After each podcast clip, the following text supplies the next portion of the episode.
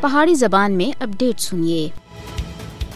بھارت دے زیر تسلط جموں کشمیر بچ جاری آزادی دی ہماگیر تحریک وچ کشمیری عوام کلے نہیں ہن، بلکہ مملکت خدا داد پاکستان کشمیری عوام دی بھارتی جبر دے خلاف منصفانہ جد و جہد وچ انہاں دے شانہ بشانہ کھلتا دا ہے۔ کشمیر دے مظلوم و محکوم عوام دی مدد تو حمایت کرنی پاکستان اپنا قومی فریضہ سمجھدا ہے۔ کشمیریوں دی تکلیف کو پاکستان اپنی تکلیف تصور کرتا ہے۔ ای وجہ ہے کہ بانی پاکستان قائد اعظم محمد علی جناح سن کشمیر کو پاکستان دی شہرگ قرار دیتا سا۔ پاکستان دی وزیر اعظم سن حال ہی وچ آخیا ہے کہ اقوام متحدہ دی قرارداداں دے مطابق تنازع کشمیر دے منصفانہ حل تھی بغیر جنوبی ایشیا وچ امن دا قیام ناممکن ہے۔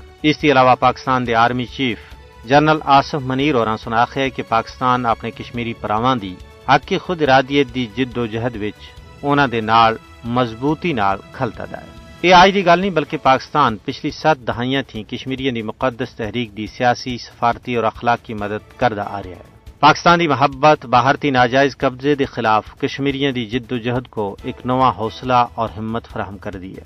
کشمیر تقسیم بر صغیر دا ایک نامکمل ایجنڈا ہے۔ مودی حکومت دا پانچ اگست دو ہزار انیس دا غیر قانونی قدم دو قومی نظریے کو سچ ثابت کرنا واسطے کافی ہے۔